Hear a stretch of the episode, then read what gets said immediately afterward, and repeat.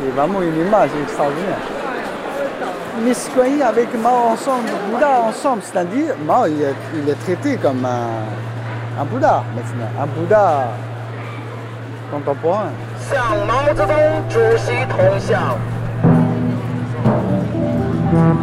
si on, on regarde la tradition, les grands héros, empereurs, euh, des grands généraux, et cetera, ils sont devenus des dieux. La Chine à l'ombre de Mao, le Mao business. Mao, il a tué beaucoup de,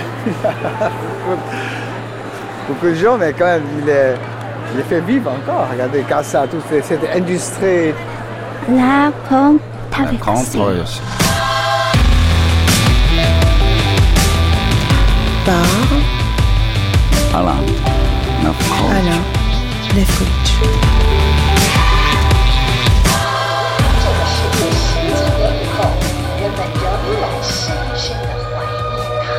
Chinois, enrichissez-vous. C'est avec ce slogan presque publicitaire que Deng Xiaoping, successeur de Mao Zedong et de Hua Guofeng, lançait la Chine sur le chemin des réformes économiques au début des années quatre-vingt-dix. Après le cataclysme du printemps de Pékin, la fin des illusions et des aspirations démocratiques, les enfants du Fils du Ciel pouvaient désormais s'adonner sans entrave aux affaires. Le capitalisme était réhabilité, tandis que le renminbi, littéralement la monnaie du peuple, devenait roi. La figure du défunt grand timonier, fondement même de la légitimité politique du Parti communiste chinois, estampillait les billets de banque et incarnait la marque de fabrique d'un peuple et d'une histoire très officielle, celle du Made in China. Tant et si bien que trois décennies plus tard, sur l'immense marché intérieur de la seconde puissance économique mondiale, Mao, le maoïsme ainsi que ses funestes errements sont devenus la source d'un business lucratif et juteux. Mao, ça fait vendre.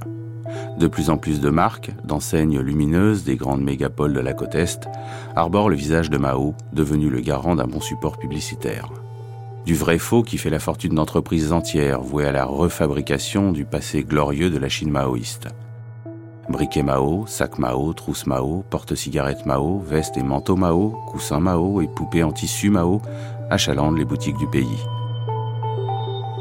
Autres mœurs, autres secteurs, les artistes contemporains, et parmi eux, certains des plus cotés du moment sur les marchés internationaux, désacralisent.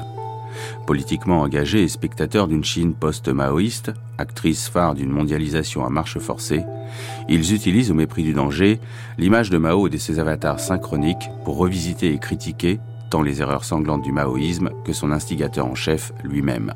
Une gageure dans une Chine qui n'a pas démaoïsé et qui a définitivement gravé dans le marbre sa vérité historique. Mao, c'est soixante-dix pour cent de bien et trente pour cent de mal. Alors, dans le camp des plus opiniâtres admirateurs du président Mao, les critiques fusent. Ils font du fric tout en critiquant un système qui leur permet de faire du fric.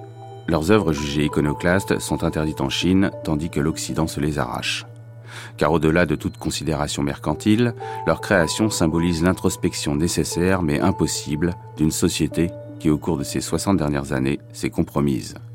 Un art psychanalytique et politique que nous fait découvrir un des frères Gao, Gao Tian, qui nous ouvre les portes de son showroom situé dans une usine à l'architecture Bauhaus, devenue le centre de l'art contemporain chinois, la Friche sept cent quatre-vingt-dix-huit, dans le quartier de Dashanzi à Pékin.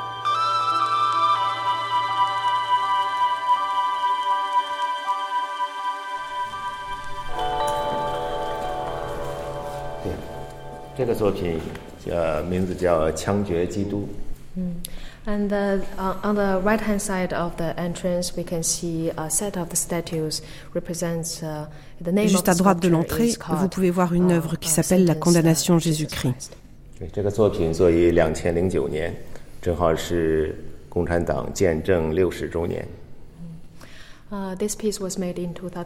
Je l'ai réalisé en deux mille neuf, à l'époque où l'on célébrait le soixantième anniversaire du Parti communiste chinois.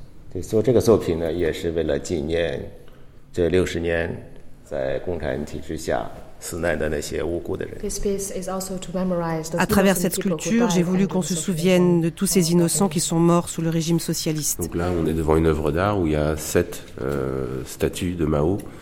Mao tenant dans ses mains un fusil d'assaut euh, muni d'une baïonnette et mettant en joue euh, Jésus. Dans 耶稣的形象，最早呢，我们是想塑造一个。À l'origine, nous voulions mettre à la place du Christ Lin Zhao, une étudiante de l'université de Pékin qui a été arrêtée parce qu'elle a critiqué Mao et qui a été fusillée.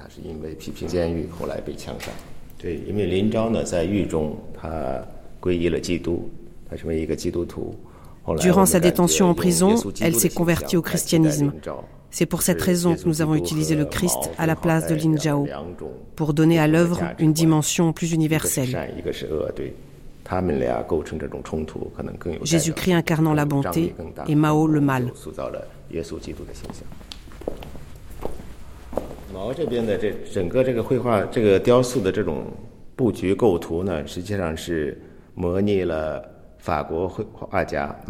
Pour cette œuvre dans laquelle Mao exécute le Christ, nous nous sommes inspirés du tableau peint par le peintre français Manet, l'exécution de Maximilien. Il y a un personnage qui se tient derrière le peloton d'exécution et on ne sait pas vraiment ce qu'il fait. Est-il en train de se demander s'il doit tirer ou non, ou est-il simplement en train de recharger son fusil? Poursuivons dans votre showroom. Il y a une œuvre qui est quand même assez étonnante, c'est celle-ci. Est-ce qu'on peut parler de cette sculpture de, de Miss Mao un peu particulière?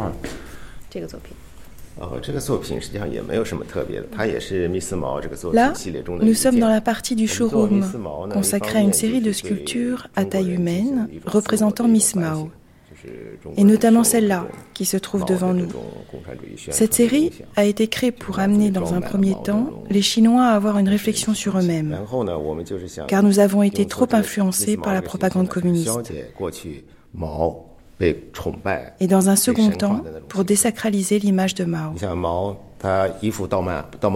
Sous ses airs d'homme sérieux et impassible, Mao était en fait un débauché dans sa vie privée.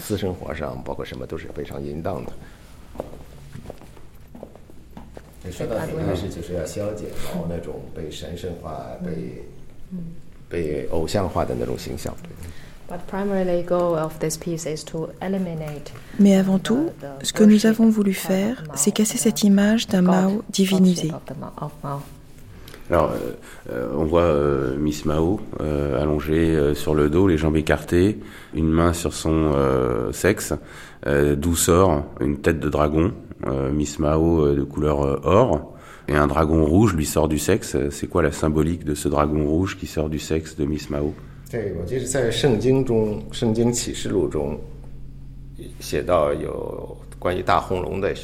D'après ce que j'ai lu dans la Bible, le dragon incarne Satan, le mal et la cupidité. Dans la culture traditionnelle chinoise, le dragon symbolise le désir de pouvoir absolu.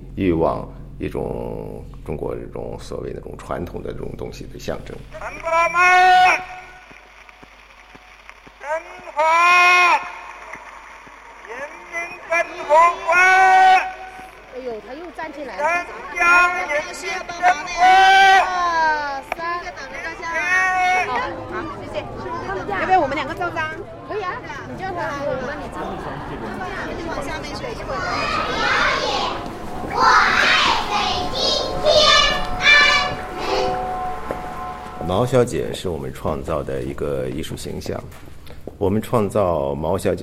Dans cette œuvre qui appartient à la série que nous avons faite sur Mao, nous revisitons ce qui est arrivé à la Chine depuis dix-neuf cent quarante-neuf. Mao a nié l'existence même de l'individu capable de penser par lui-même. Il l'a transformé en un être à la pensée politique totalement immature. Beaucoup de gens ne comprennent pas Miss Mao. Ils voient cette œuvre comme une moquerie à l'égard du président Mao, mais Miss Mao se moque aussi de nous, de tous les Chinois. La première leçon que j'ai apprise à l'école, c'était que le président Mao vive dix mille ans. La seconde, c'était que le parti communiste vive dix mille ans. C'est comme ça que la dictature formate et manipule les gens. Aujourd'hui encore, les Chinois ont une façon très immature d'appréhender la politique. Il faut la décrire, Miss Mao. Miss Mao, euh, euh, elle est représentée avec un, un nez qui ressemblerait à celui de Pinocchio, et puis elle a euh, une poitrine monumentale avec euh, des tétons qui ont la même forme que son nez, euh, le nez de Pinocchio. Les oreilles euh, ressemblent à celles de Satan. Euh, Mao est un Satan, c'est un morgue. Il est Satan. He is a hero of truly epic stature, the warrior leader who has steered his great nation through the turbulent waters of the violent twentieth century. And I think that that's very much a self-portrait. She said, I'm Mao's dog, right? When Mao asked me to bite, I bit. I'm a Hokai! I'm a Hokai! I'm a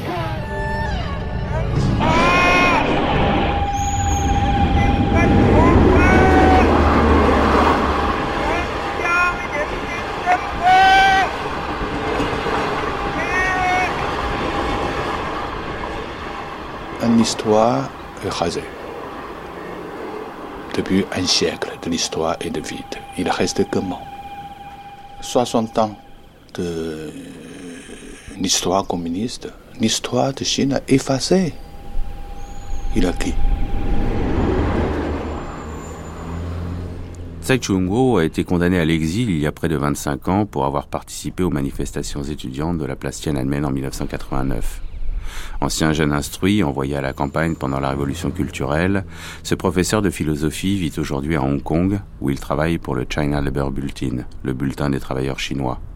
Et c'est quotidiennement qu'il tente de défendre la masse des Chinois oppressés par un système arbitraire et corrompu, en œuvrant pour la création de syndicats libres et indépendants en Chine continentale.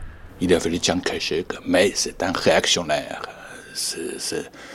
C'est pas bien, c'est un personnage. Yuan Shikai, qui est un des fondateurs de la République de Chine en dix-neuf cent onze, mais qui était un, un personnage négatif aussi. Il voulait restaurer la monarchie. Alors il reste que le Sun Yat-sen. Mais Sun Yat-sen qui, qui a fait quoi qui, ouais, qui a fait la révolution en dix-neuf cent onze, c'est loin, il n'a que lui. Qui n'a pas fait grand-chose non plus. La doctrine de Sun Yat-sen, Sun Yat-sen, euh, tout cette démocratie, euh, socialisme, nationalisme, euh, trois euh, doctrines de Sun Yat-sen étaient remplacées par le communisme, par le maoïsme. Il ne faut pas parler trop non plus. Oui. Donc, euh, le Parti communiste, le gouvernement, réussit à contrôler l'histoire, a réussi à faire un contrôle la mémoire collective, euh, écrivain, philosophie, et que ça n'existe plus depuis soixante ans même. Des, euh, il reste que Lu Xun. Ouais, les autres sont revenus, mais Mao est considéré comme aussi, pour, pour les Chinois, comme le grand poète. Comme le grand philosophe. Même beaucoup, beaucoup de Français aussi, hein, maoïstes, euh, même euh, demi-maoïstes, euh, qui pensaient que Mao est un philosophe, euh, très grand philosophe, très grand poète. Ouais, son poème euh, n'est pas mal, mais pas superbe. C'est philosophie, mais écrit pas vraiment par lui. Euh, essentiellement écrit par un philosophe marxiste des années trente, euh, M. A S. Qi, qui est mort des années soixante. Mais beaucoup de Chinois ne savaient pas ça. Pendant soixante ans de communiste, il n'y a rien de création philosophique. Euh, création artiste assez mince aussi. Euh, littérature euh, qui, euh, qui s'est développée seulement depuis euh, un peu plus de vingt ans. Voilà, tout ce vide, c'est aussi euh, expliquer euh, pourquoi euh, tout cet objet de Mao, de Mao pendant la révolution culturelle qui vraiment remplit euh, une partie de, de marché de touristes. Quand l'histoire de... Il n'y a pas grand-chose d'intéressant dans l'histoire, il reste que ça. 请开通后使用。详情请垂询幺零零八六。You have not yet registered for direct dial long distance service for international calls or for calls to Taiwan, Hong Kong, Macau. Je peux vous demander pourquoi vous avez mis un portrait de Mao à votre rétroviseur? Euh,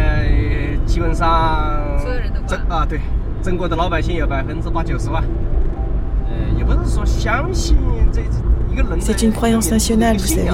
Plus de quatre-vingts pour cent des Chinois croient en Mao.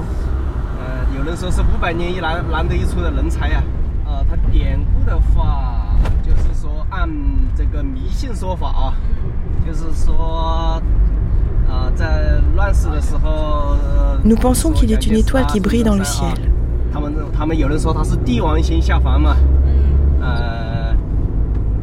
Et que tous les cinq cents ans, il vient se réincarner dans notre monde. Il devient alors l'étoile impériale. Il est protégé par deux autres étoiles qui brillent autour de lui, celle de Chiang Kai-shek et celle de Sun Yat-sen, ses généraux.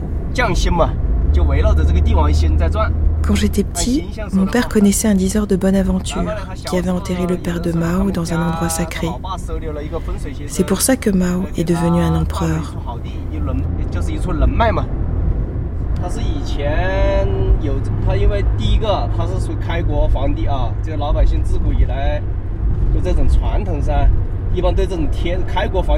est le premier empereur d'une nouvelle dynastie. Il est le fils du ciel dans la tradition chinoise. Il y a beaucoup de superstitions autour de lui.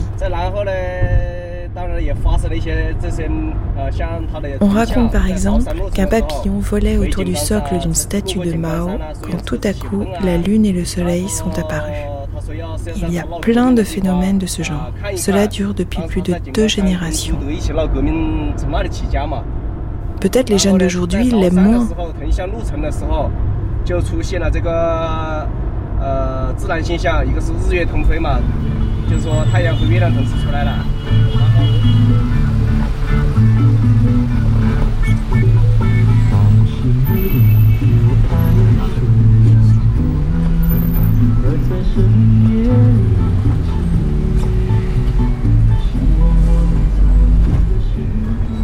Mao, ça lui vient de sa famille ou euh, tous les Chinois sont comme ça?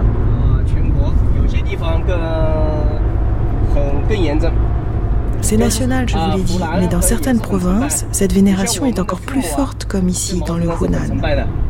C'est le cas de mes parents, qui l'adorent plus que tout, moi aussi, mais de manière plus rationnelle.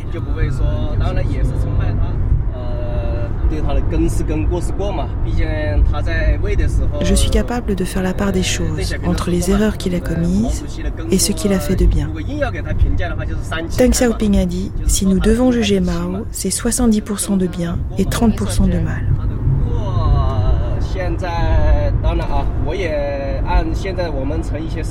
J'ai lu sur Internet que ces erreurs sont dues au grand bond en avant et à la révolution culturelle. Il a utilisé le pouvoir du petit peuple pour éliminer ce qu'il pensait être ses ennemis. Il a puni des gens comme Deng Xiaoping en les accusant d'être des droitiers, puis il a lancé ce mouvement anti-droitier.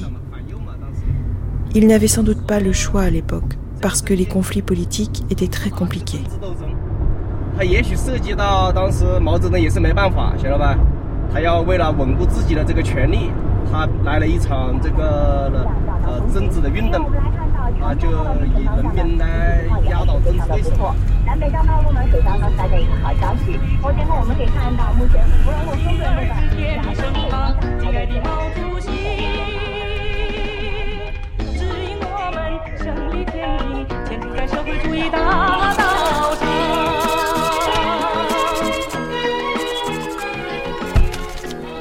Mao, exactement, c'est qui? Mao a fait quoi exactement? Mao had come in as a charismatic revolutionary leader, and his role in the Long March and the victory over the Guomindang was epic. He was a guerrilla fighter. He was a leader. What he couldn't do was to run a country. André Malraux, dix-neuf cent soixante-sept. Parmi les grandes figures que vous évoquez dans vos anti-mémoires, il y a Nehru, il y a Chou En Lai, il y a Mao Tse-tung. À travers les souvenirs de Yenan, ceux de la longue marche Il y a une question qu'on a envie de vous poser. Est-ce que cet effort presque désespéré, cet effort poursuivi contre le monde entier, est-ce qu'il a vraiment aujourd'hui une valeur universelle ? Lorsque je suis en Chine, j'ai le sentiment que psychologiquement, il y a des éléments qui ne sont pas les anciens éléments exotiques, la fameuse Chine des, des mandarins. Il y a des éléments qui ne peuvent être transposés nulle part. La révolution dite culturelle, car elle s'appelle en chinois révolution culturelle prolétarienne, et l'accent est sur prolétarien tout de même, a été extrêmement mal expliquée ici, parce que, en règle générale, ceux qui ont vu n'ont pas été très instruits par ce qu'ils ont vu, et ceux qui connaissaient la question pour avoir suivi le développement de la Chine, en France, sont extrêmement peu nombreux. Mais enfin, pourquoi est-ce qu'il y a cette manie d'employer toujours le mot culturel là-dedans ? Il semble que la culture n'a rien à y voir. C'est pourtant pour une raison excessivement forte, c'est que, sans aucun doute, dans l'esprit de Mao, l'essentiel est, il y a une individualisation en Chine qui est restée beaucoup trop forte. Nous pouvons faire la véritable épopée qui est dans une désindividualisation complète, et j'appelle révolution culturelle ce qui consiste à détruire ce qui reste d'individu, et ce qui, le cas échéant, avec n'importe quel révisionnisme, augmentera les caractères de l'individu. Mao dirait, il est faux de dire que si on donne des deux chevaux à tous les Chinois, révisionnisme, les Chinois deviendront pour autant plus proches des Russes et plus prêts de s'occuper de leur niveau de vie, et cetera. Pas du tout, dira-t-il, si on arrive à créer un état d'esprit dans la Chine entière, semblable à celui de l'armée, eh bien, en définitive, nous pouvons donner les deux chevaux sans danger, car nous pouvons donner des motocyclettes à tous nos soldats.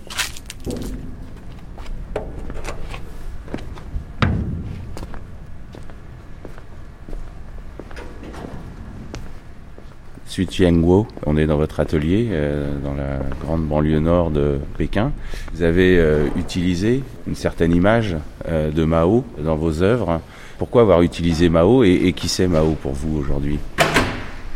Je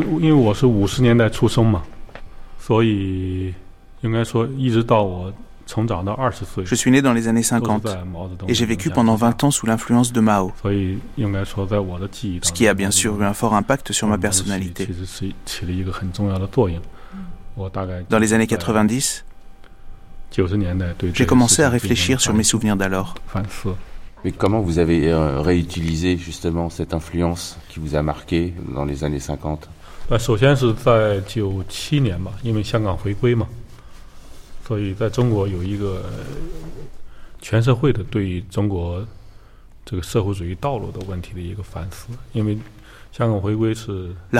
de Hong Kong à la Chine en dix-neuf cent quatre-vingt-dix-sept a provoqué beaucoup de questionnements en Chine.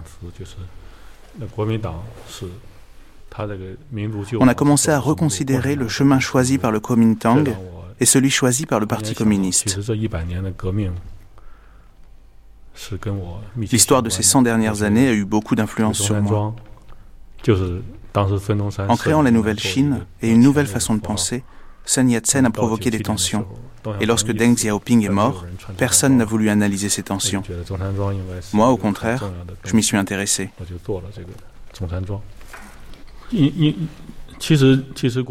Ces tensions ont été provoquées par Sun Yat-sen, le père de la nouvelle Chine. Parce que le Kuomintang et le Parti communiste ont revendiqué son héritage, chacun affirmant incarner l'esprit révolutionnaire. C'est pour cette raison que les deux partis ont imposé le port du costume.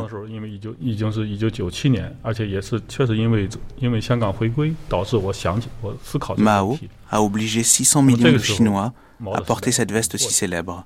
Quand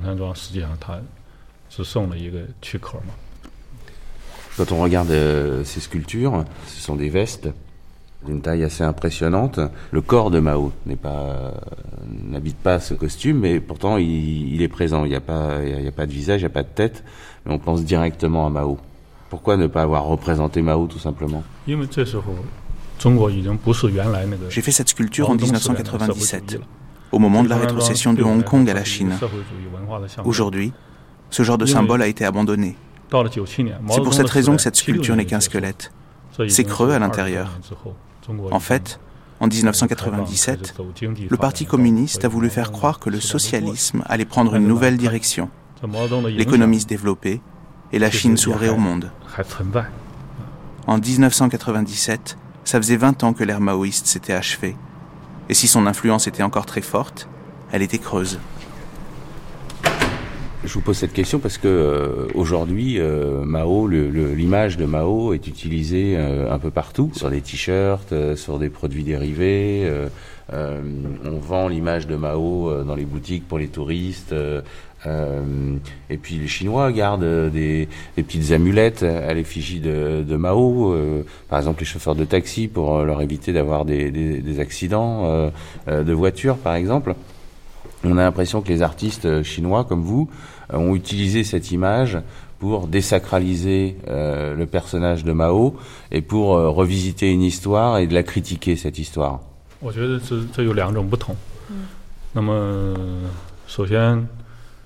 Il y a deux sortes de consommateurs d'objets relatifs à Mao.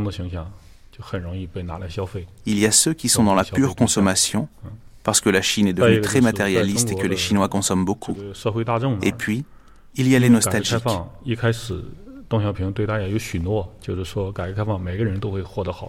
Lorsque Deng Xiaoping a entamé les réformes économiques en dix-neuf cent soixante-dix-neuf, il a promis aux Chinois qu'ils allaient tous en tirer des bénéfices. Mais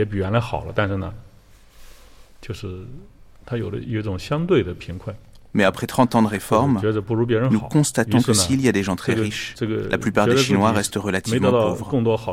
Ces gens qui aujourd'hui expriment leur mécontentement à l'égard de ces réformes sont ceux qui expriment également leur nostalgie de l'époque de Mao.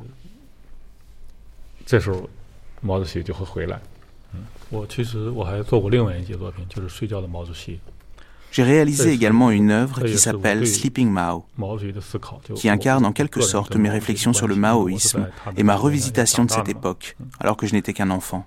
Dans les années soixante et soixante-dix, au moment de la révolution culturelle, j'étais adolescent, et pour moi, Mao était un dieu. Il était plus sacré que Jésus, que Bouddha et que tous les autres dieux du monde. Mais après la période maoïste, les gens ont commencé à accuser Mao de tous les maux, parce qu'il avait été considéré comme un dieu, et qu'il était censé assumer toutes les responsabilités. Mais en fait, Mao n'était qu'un être humain, ce qui veut dire que tout le monde devait prendre une part de responsabilité dans ce qui s'était passé dans cette société. C'est ce que j'ai voulu exprimer dans cette œuvre, « Sleeping Mao ». À l'époque de Mao, il n'existait aucune image du leader en train de dormir, car il était supposé être un dieu. Et en le représentant en train de dormir, j'ai voulu exprimer le fait que tous les Chinois, moi y compris, devons comprendre que nous avons chacun notre part de responsabilité dans ce qui s'est passé.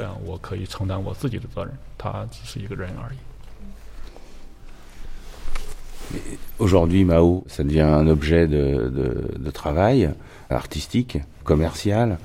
Euh, c'est qui aujourd'hui pour vous Mao, après justement toutes ces réflexions euh, que vous avez eues euh, à travers euh, vos créations? Mes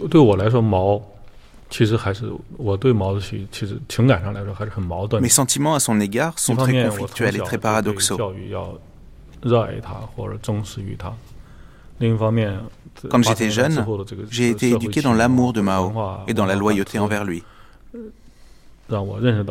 Mais depuis la fin des années quatre-vingts, avec l'ouverture du pays et l'accès aux nouvelles technologies, nous prenons conscience de qui était réellement Mao.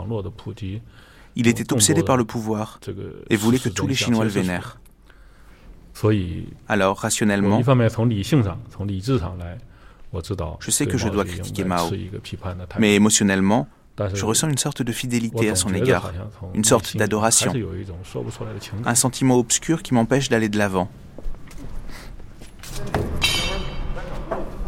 Je crois que la biographie est une des biographies les plus extraordinaires du monde. D'ailleurs, vous savez qu'il le sait, il y a un des poèmes, n'est-ce pas, qui finit assez étrangement. Le chinois permet l'ironie très visible. Il fait un grand poème assez beau sur les grands conquérants de jadis, n'est-ce pas, et son dernier vers est « Mais regardez donc autour de vous ».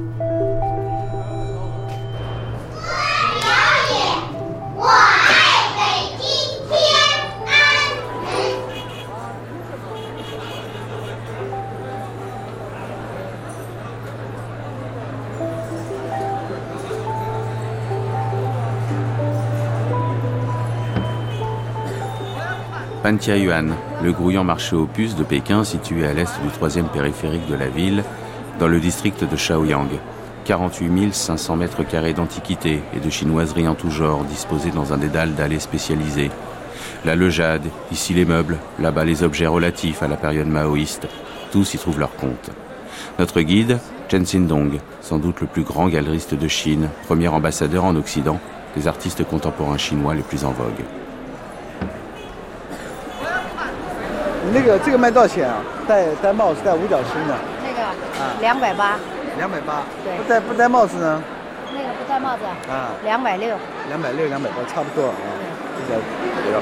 vend un buste de Mao ? deux cent quatre-vingts yuan, trente euros la pièce. Celle avec les, les, les petites casquettes avec l'étoile. Sans l'étoile, c'est deux cent soixante yuan, un peu moins cher. Et Charles de Gaussian, c'est une Charles. cinquante yuan. Ça c'est un Mao jeune. Un Mao jeune. Avec un petit fleur. C'est combien de dollars ? cent yuan. C'est douze euros. C'est kitsch.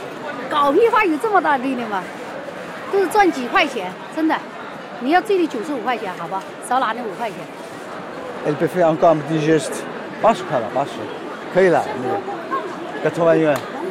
cent. Qu'est-ce qu'il y a écrit sur le, le côté de cette... Les grands héros, c'est moi. Dans la vie contemporaine, tous les passés sont passés. Alors, on fait des statues, mais on fait des statues, mais on fait aussi des affiches, on fait des, euh, tout à fait, il y en a. des, des badges. Euh, si on ah. prend là, par exemple. Surtout Mao mélangé avec devant, à côté de Mao. Regarde, ça c'est extraordinaire.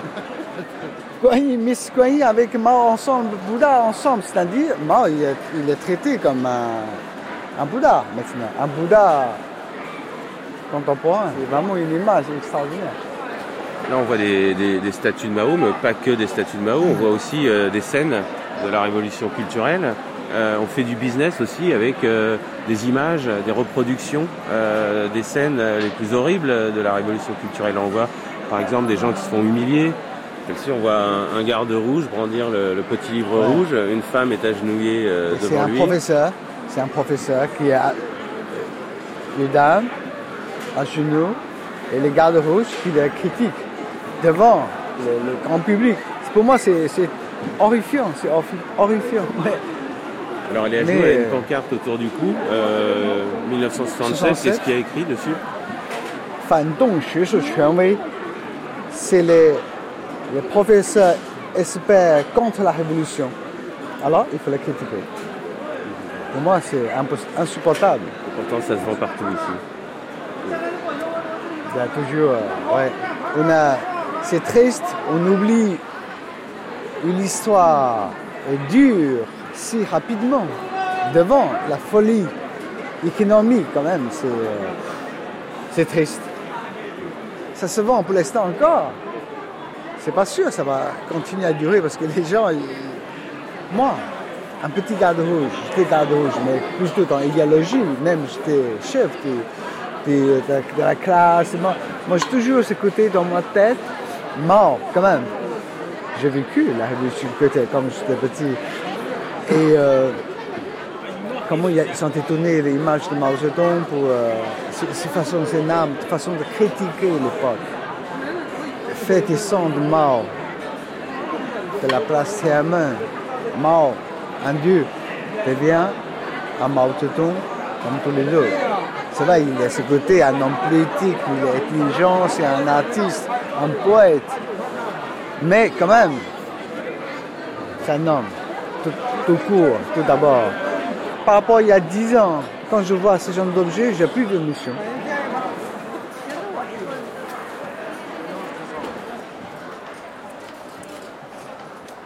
Quand je compare le fonctionnement de l'objet de Louis quatorze à l'objet de l'époque de Mao, c'est... Tsai Chung-ho. Je crois, je, j'insiste là-dessus. C'est, c'est, c'est vraiment intéressant. Ça, ça, ça montre une, une vie de, de l'histoire, de mémoire collective, qui est quelque chose quand même très important. Euh, là, tous ces objets à l'époque de Mao, ça montre aussi, ouais, c'est de commerce, quoi. Justement, qui liait avec la nostalgie des maoïstes. Alors, est-ce qu'on oubliait le, toutes ces tragédies de grands bond en avant, réflexion culturelle? Oui, c'est que beaucoup de gens ne savaient pas. Ou bien, ils le savent de façon abstraite. Il n'y a que le chiffre. Il y a combien de morts? Ouais, trente millions de morts pendant la grande famine. Il y a combien de morts? Dizaines de millions de morts pendant la révolution culturelle. C'est tout. On tourne les chiffres, ça ne suffit pas. Regarde en France, en Europe, dans le monde, sur la tragédie pendant la Deuxième Guerre mondiale, surtout sur les Juifs. Ouais. Toute cette concentration qui éliminait les Juifs, et cetera. Euh, on n'oublie pas parce qu'on organise régulièrement la manifestation là-dessus. Il y a combien de musées, d'expositions, de films, de dessins, de bandes dessinées dans le monde. Il y a plein, partout, avec les photos, avec le témoignage, le livre scolaire, le prof euh, parle, ou bien obligé de parler de ça. Il y a la réflexion philosophique là-dessus. Ça fait partie de, de grandes pages dans le livre de l'histoire. Oui, c'est très concret. Il y a le nom dedans, euh, comment il est ce mort. En Chine, il n'y a pas tout cela. Il n'y a qu'un seul musée établi par un individu dans un coin pratiquement perdu. Très peu de films. Le film, voilà, les conférences, et cetera, c'était toujours euh, censuré. Maintenant, un peu moins. Voilà, ça, c'est, ça explique. Euh, il y a rarement oui, la photo amusante, quoi. Plus que la photo euh, tragique sur la révolution culturelle. La photo, ça explique aussi hein, pourquoi ça, ça marche, tous ces euh, objets touristiques, le t-shirt, et cetera. Parce que ça, c'est amusant. C'est notre passé stupide. On se moque de soi-même, les Chinois. À l'époque, on chantait, on dansait ensemble pour chanter les chansons révolutionnaires. Nous sommes ensemble avec mes amis, là. Parfois, on chantait, chantait les chansons à l'époque. Euh, quand on chantait moitié, on rit. On éclate de rire. Ouais. C'est une façon de se moquer de soi-même. On était tellement stupide à l'époque, tellement ridicule. Mais quand même, oui, en ce sens-là, on sent aujourd'hui c'est vraiment mieux. La Chine, cette dictature, absence de liberté, de, de démocratie, mais quand même, euh, beaucoup mieux qu'à l'époque de Mao. Quand on chante, on sentait ça.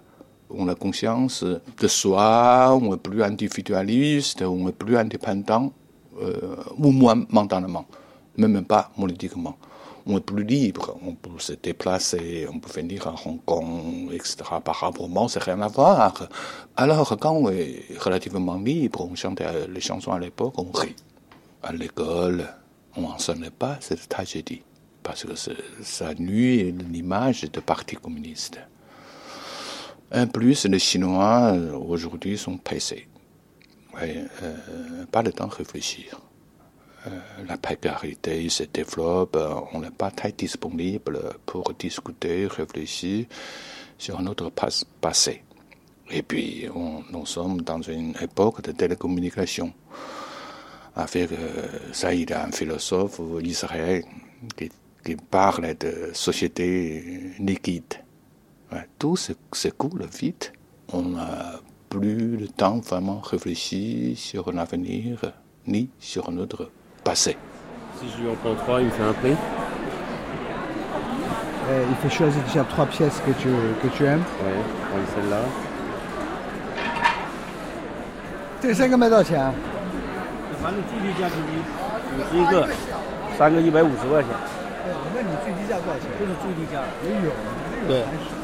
On fait un petit tour, on revient. Combien? cent cinquante pour les trois. Parce qu'ils vendent euh, la pièce, cinquante yuan la pièce. Trois pièces, cent cinquante. Je vais, je vais les prendre. cent yuan,怎么样? Allez!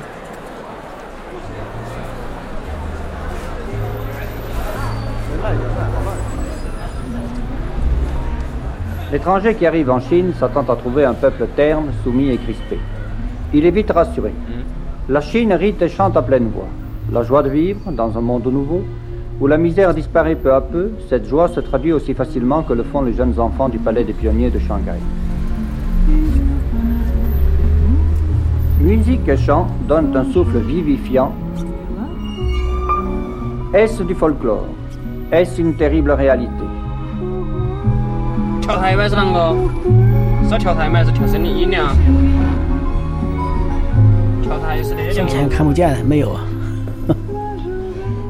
is very obscure. You cannot see the future.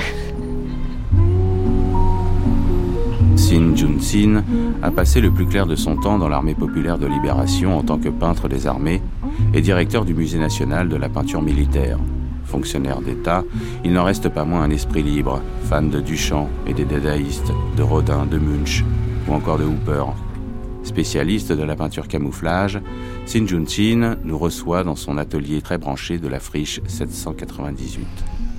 Alors, euh, dans un livre consacré euh, à Dashanzi euh, Art District, euh, la Friche culturelle sept cent quatre-vingt-dix-huit, euh, on vous qualifie, Marc Abélès vous qualifie de peintre soldat. Euh, ça vous convient? Oui, c'est vrai que j'ai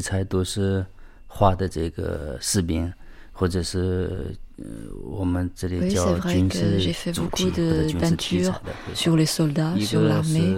Et une bonne partie de ces peintures, c'était des, des œuvres commandées par, par le musée de l'armée. Pour, euh, pour montrer l'armée, pour montrer les soldats héros de l'armée populaire de Chine.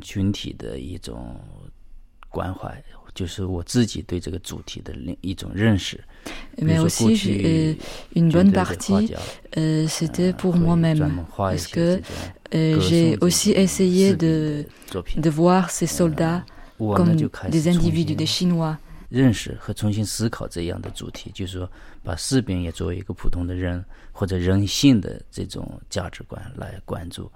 Euh, ils ont aussi leurs pensées, leur, euh, comme des êtres humains. Donc euh, ce, ce, ce nom, euh, peintre soldat, si je suis d'accord avec ce nom ou pas, c'est pas très important. Ce qui est important, si j'ai vraiment euh, mis une réflexion sur euh, les êtres humains, sur, euh, sur les, les individus, c'est ça qui m'intéresse. Alors j'imagine que euh, quand vous faites euh, vos peintures ici, est-ce que vous faisiez en tant que peintre euh, soldat, euh, c'est pas du tout le même travail. J'imagine qu'il y a des sujets tabous quand on est euh, peintre soldat. Par exemple, euh, est-ce que vous avez euh, utilisé parfois euh, l'image euh, de Mao dans vos peintures? mm. Euh,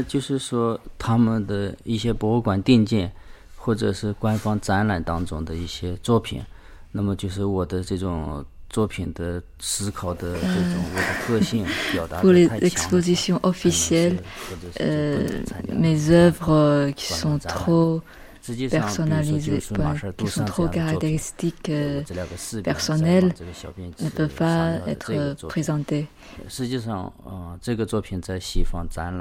Par exemple, euh, ces deux soldats qui, fait, qui font pipi devant l'urinoir, ça a été présenté à, en Occident dans des expositions à l'étranger, parce que le public euh, occidental il peut euh, comprendre l'humour et l'ironie euh, dans l'œuvre, mais comme le public chinois ne connaît pas bien euh, Marcel Duchamp, il ne euh, capte pas euh, les messages euh, dans, dans cette œuvre, et euh, ça ne peut pas être présenté dans une exposition officielle non plus. Et donc en général, pour les expositions officielles, euh, j'essaye de, de jouer dans le langage artistique. ou la forme, mais pas le, le sujet, mais pas le, le contenu. Et je ne peux pas non plus mettre la couleur militaire sur, sur la, la face des morts. Pour une exposition officielle.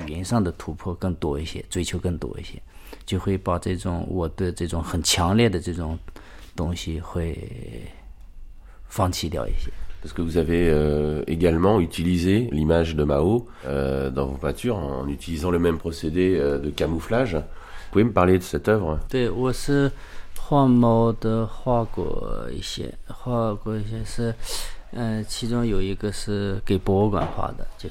Au début, j'ai fait euh, une série d'œuvres de Mao, mais c'est tout à fait normal. Ça, c'est pour le musée, pour les expositions officielles. Et après, j'ai aussi essayé d'utiliser l'image de Mao, mais de manière euh, l'art contemporain. Mais euh, tout de suite, je, je, je me suis rendu compte, j'ai, j'ai, j'ai découvert que beaucoup, beaucoup de, de, d'artistes chinois utilisent l'image de Mao pour euh, détourner, pour euh, critiquer ou, euh, ou se moquer. Et euh, beaucoup d'entre eux, euh, je trouve euh, la réflexion n'est pas assez profonde. Euh, parfois, ils, ils utilisent seulement l'image de Mao et, et c'est tout. Et, euh, et parfois, c'est, c'est comme un peu le, l'art pop, euh, euh, seulement détourner l'image de Mao en le faisant un élément de consommation et, et c'est tout. Je, je,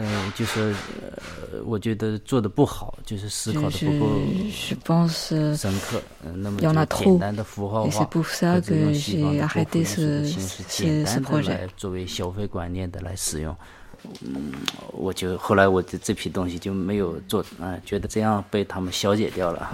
On est devant euh, une statue où euh, visiblement le personnage de Mao est, est représenté trois fois, euh, en jaune, en rouge, en vert.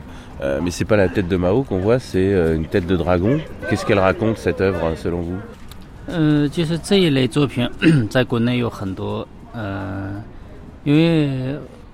œuvre, euh, il y en a beaucoup en, en Chine et ce sont, euh, ce sont plutôt des successeurs de, du concept de Su Tingguo créé par euh, Su Tingguo. Euh, on peut dire que ces artistes euh, ont volé l'idée originale de Su Tingguo. Et euh, euh, pour lui, euh, on peut pas, on peut pas appeler ça euh, une œuvre d'art. Parce qu'aujourd'hui en Chine, le, la, la différence entre les œuvres d'art et les œuvres artisanales est de plus en plus ambiguë. Euh, les œuvres de, des frères Gao, de Su Tingguo, Euh, sont des œuvres artistiques, d'art. Et ça, euh, je dirais plutôt des œuvres artisanales.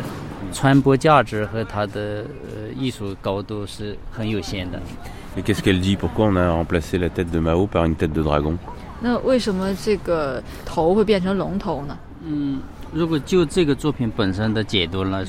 on parle uniquement de, précisément de cette euh, sculpture, euh, la tête de Mao, euh, le dragon, le dragon, le dragon, c'est un symbole de la de la Chine, de la culture chinoise traditionnelle ancienne.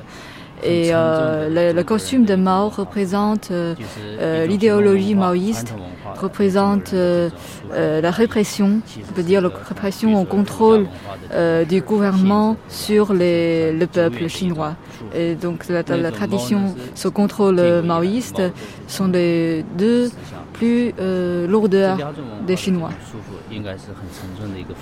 Alors juste à côté, peut-être... Euh une statue qui euh, incarne un peu l'endroit où nous sommes, euh, Dashanzi euh, Art District.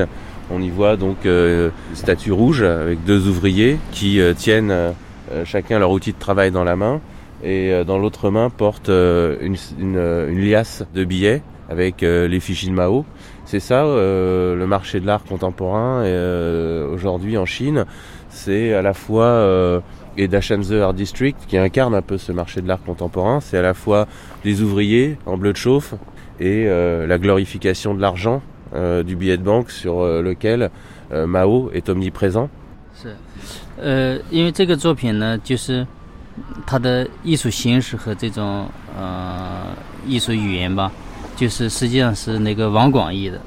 Euh, le, concept, euh, le langage et la forme de cette œuvre viennent du concept de Wang Guangyi, de l'artiste Wang Guangyi. C'est lui qui a euh, utilisé pour la première fois les, les images des, euh, des ouvriers et euh, un peu joué le langage de, de l'art pop. Donc lui, il est le numéro un de l'art pop euh, en Chine. Donc c'est l'artiste qui a créé cette sculpture, a volé son, son, son idée.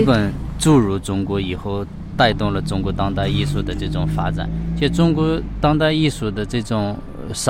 vrai que, comme euh, je disais tout à l'heure, euh, l'art contemporain chinois s'est développé euh, avec le, l'import du capitalisme en Chine. Et, euh, mais aussi, ça c'est euh, une des conséquences euh, euh, de l'idéologie euh, du parti, c'est-à-dire, euh, euh, c'est-à-dire industrialiser euh, la culture. Et donc Mao, aujourd'hui, ça incarne ce nouveau capitalisme chinois, ce capitalisme chinois. Oui, c'est maintenant. Euh, Aujourd'hui, Mao incarne plusieurs choses. Ici à Dashanzi, euh, Mao incarne le capitalisme, euh, le nouveau capitalisme en Chine. Mais si, si on va à la campagne, dans les, dans les régions euh, plus pauvres, euh, plus lointaines, lointaines euh, les, les habitants lo- locaux euh, respectent toujours euh, Mao comme un dieu, comme un dieu. Les, les habitants locaux sont toujours très religieux, donc on voit en Chine des, des différents niveaux de culte de Mao. C'est un totem, c'est purement un totem, c'est rien d'autre. Il y a, personne ne veut revenir à l'époque de Mao, mais c'est devenu le symbole de, de la Chine.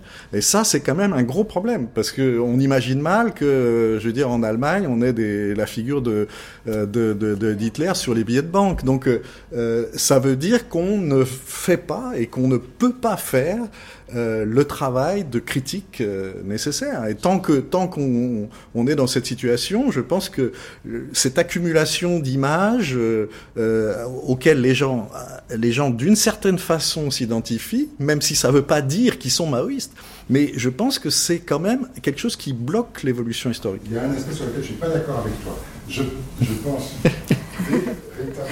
Michel Bonin et Jean-Philippe Béja incarnent à eux deux tout un pan de la sinologie contemporaine à la frontière de la militance. N'en déplaise aux sinobéas, leurs propos tranchent avec une vision très occidentale et ethnocentrique de la Chine, qui consisterait à dire que depuis les J O de Pékin en deux mille huit, la Chine est un pays normal et qu'elle serait même en marche vers la démocratie, comme si la libéralisation économique annonçait la libéralisation politique. Le, le fait que Mao soit sur les billets de banque et le fait qu'on le commercialise sont deux choses différentes. Mao dans, sur les billets de banque, c'est une décision du pouvoir, et cetera. Et là-dessus, tu as tout à fait raison. En même temps, la commercialisation et la transformation en icône de Mao, en icône pop, c'est une telle trahison. De, bon, c'est, c'est vraiment le, retour, le, le faire se retourner dans sa tombe. Et ça, c'est une chose qui, dans une certaine mesure, neutralise le, la, la pensée de Mao et, et, et la nocivité de Mao. Je suis d'accord avec toi sur l'idée de sur Mao et Hitler, mais c'est quand même quelque chose de très important qu'il faut voir. La commercialisation qui montre, c'est un peu le symbole de la Chine moderne, et en même temps, c'est exactement le contraire de ce qu'il voulait. Je veux dire, c'est quelque chose qui est absolument incroyable. Donc ça, ça c'est quelque chose qu'il faut aussi bien bien tenir à l'esprit. Donc c'est vraiment deux choses. Et en même temps, ça correspond à autre chose, qui est un aspect, c'est la déification aussi de, de Mao, qui est aussi une façon de l'évacuer. C'est un truc qui est classique dans l'histoire chinoise, et en quatre-vingt-treize, cette, cette, les, les, les petits portraits de Mao qui te protègent, qui protégeaient les chauffeurs de, de, de, de bus, bien sûr, d'un côté, c'est une manière d'éviter la réflexion sur l'histoire, et là-dessus, je suis entièrement d'accord, mais en même temps, c'est une façon de complètement retourner le message de Mao. C'est le faire aussi retourner dans sa tombe. Donc je crois que c'est vraiment, comme il disait lui-même, un se divise en deux. Ben nous, en attendant, on va aller dîner dans un restaurant euh, à thème, puisque le thème de ce restaurant, c'est la révolution culturelle. Xiaolong, vous êtes euh, une des responsables de ce restaurant ici à, à Changsha, euh, capitale provinciale du, du Henan. Euh, c'est quoi ce restaurant? Il est assez étonnant, finalement. Euh, c'est, on retourne à l'époque de Mao. Ah, 那我首先介绍一下我们饭店的历史吧。Laissez-moi vous raconter l'histoire du restaurant de la communauté du peuple de Jiannan. Il a été créé en mille neuf cent quatre-vingt-dix-huit. C'était l'ancienne cantine publique. Quand nous l'avons repris, en mille neuf cent quatre-vingt-dix-huit, c'est devenu immédiatement un lieu très très populaire. À cette époque, il a eu soixante restaurants comme le nôtre qui se sont ouverts à Changsha. Ce genre de restaurant est très populaire en Chine. Ça veut dire que notre président Mao manque aux Chinois et que nous le vénérons toujours. On mange, euh, on entend, euh, on écoute de la musique euh, révolutionnaire. On mange et on s'instruit en même temps. Oui, et même dans la cuisine que nous faisons, nous transmettons la culture rouge. Nous proposons les plats favoris du président Mao, l'estomac de porc gras, le tofu qui sent fort et aussi quelques recettes de poissons.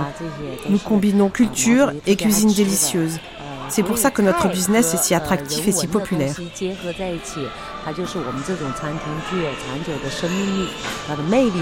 Alors quand on est arrivé euh, tout à l'heure, euh, avant de dîner, euh, on a été accueillis par euh, une dame qui nous a dit euh, « Bienvenue euh, ». Euh, elle a appelé ça en anglais euh, euh, « Red euh, Economy euh, », l'économie rouge. Qu'est-ce que ça veut dire? hmm,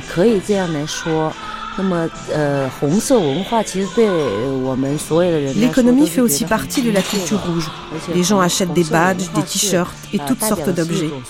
Ils pensent que c'est très tendance de porter des vêtements avec le portrait de Mao. Est-ce que ça veut dire qu'aujourd'hui, Mao, euh, on en garde euh, l'héritage, mais aussi ça sert à faire euh, de l'argent, euh, gagner beaucoup d'argent? Oui, on peut dire ça comme ça. Je pense que si on peut faire de l'argent en utilisant cet héritage, c'est ce que le président Mao aurait voulu voir. J'en suis sûr.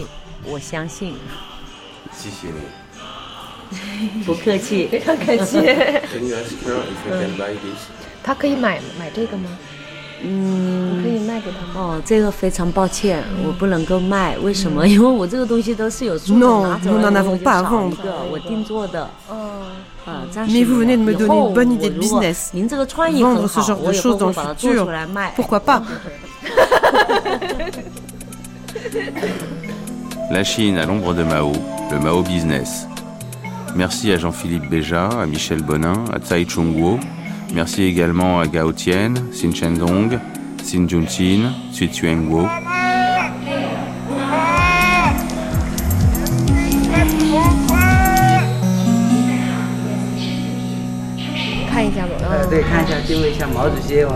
Je vais d'abord regarder et si j'en trouve une que j'aime, je la jetterai.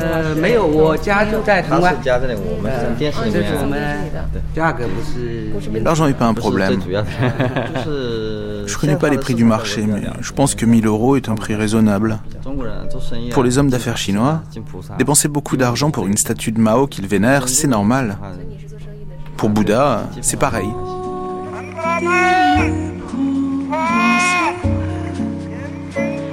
Merci aussi à Zhao Zhongkun, à Yang Yang et Orange Chen.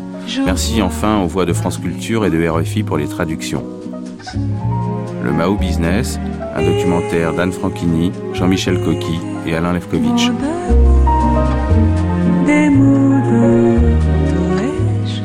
Dans un instant, suite et fin de cette première étape de notre grande traversée consacrée à la Chine dans l'ombre de Mao, avec un débat enregistré dans ce studio improvisé dans un appartement pékinois, avec aujourd'hui la question des gardes rouges, gigantesque mouvement de masse comprenant en grande partie des étudiants et des lycéens, dont Mao Tse-tung s'est servi pour poursuivre le processus de la révolution culturelle.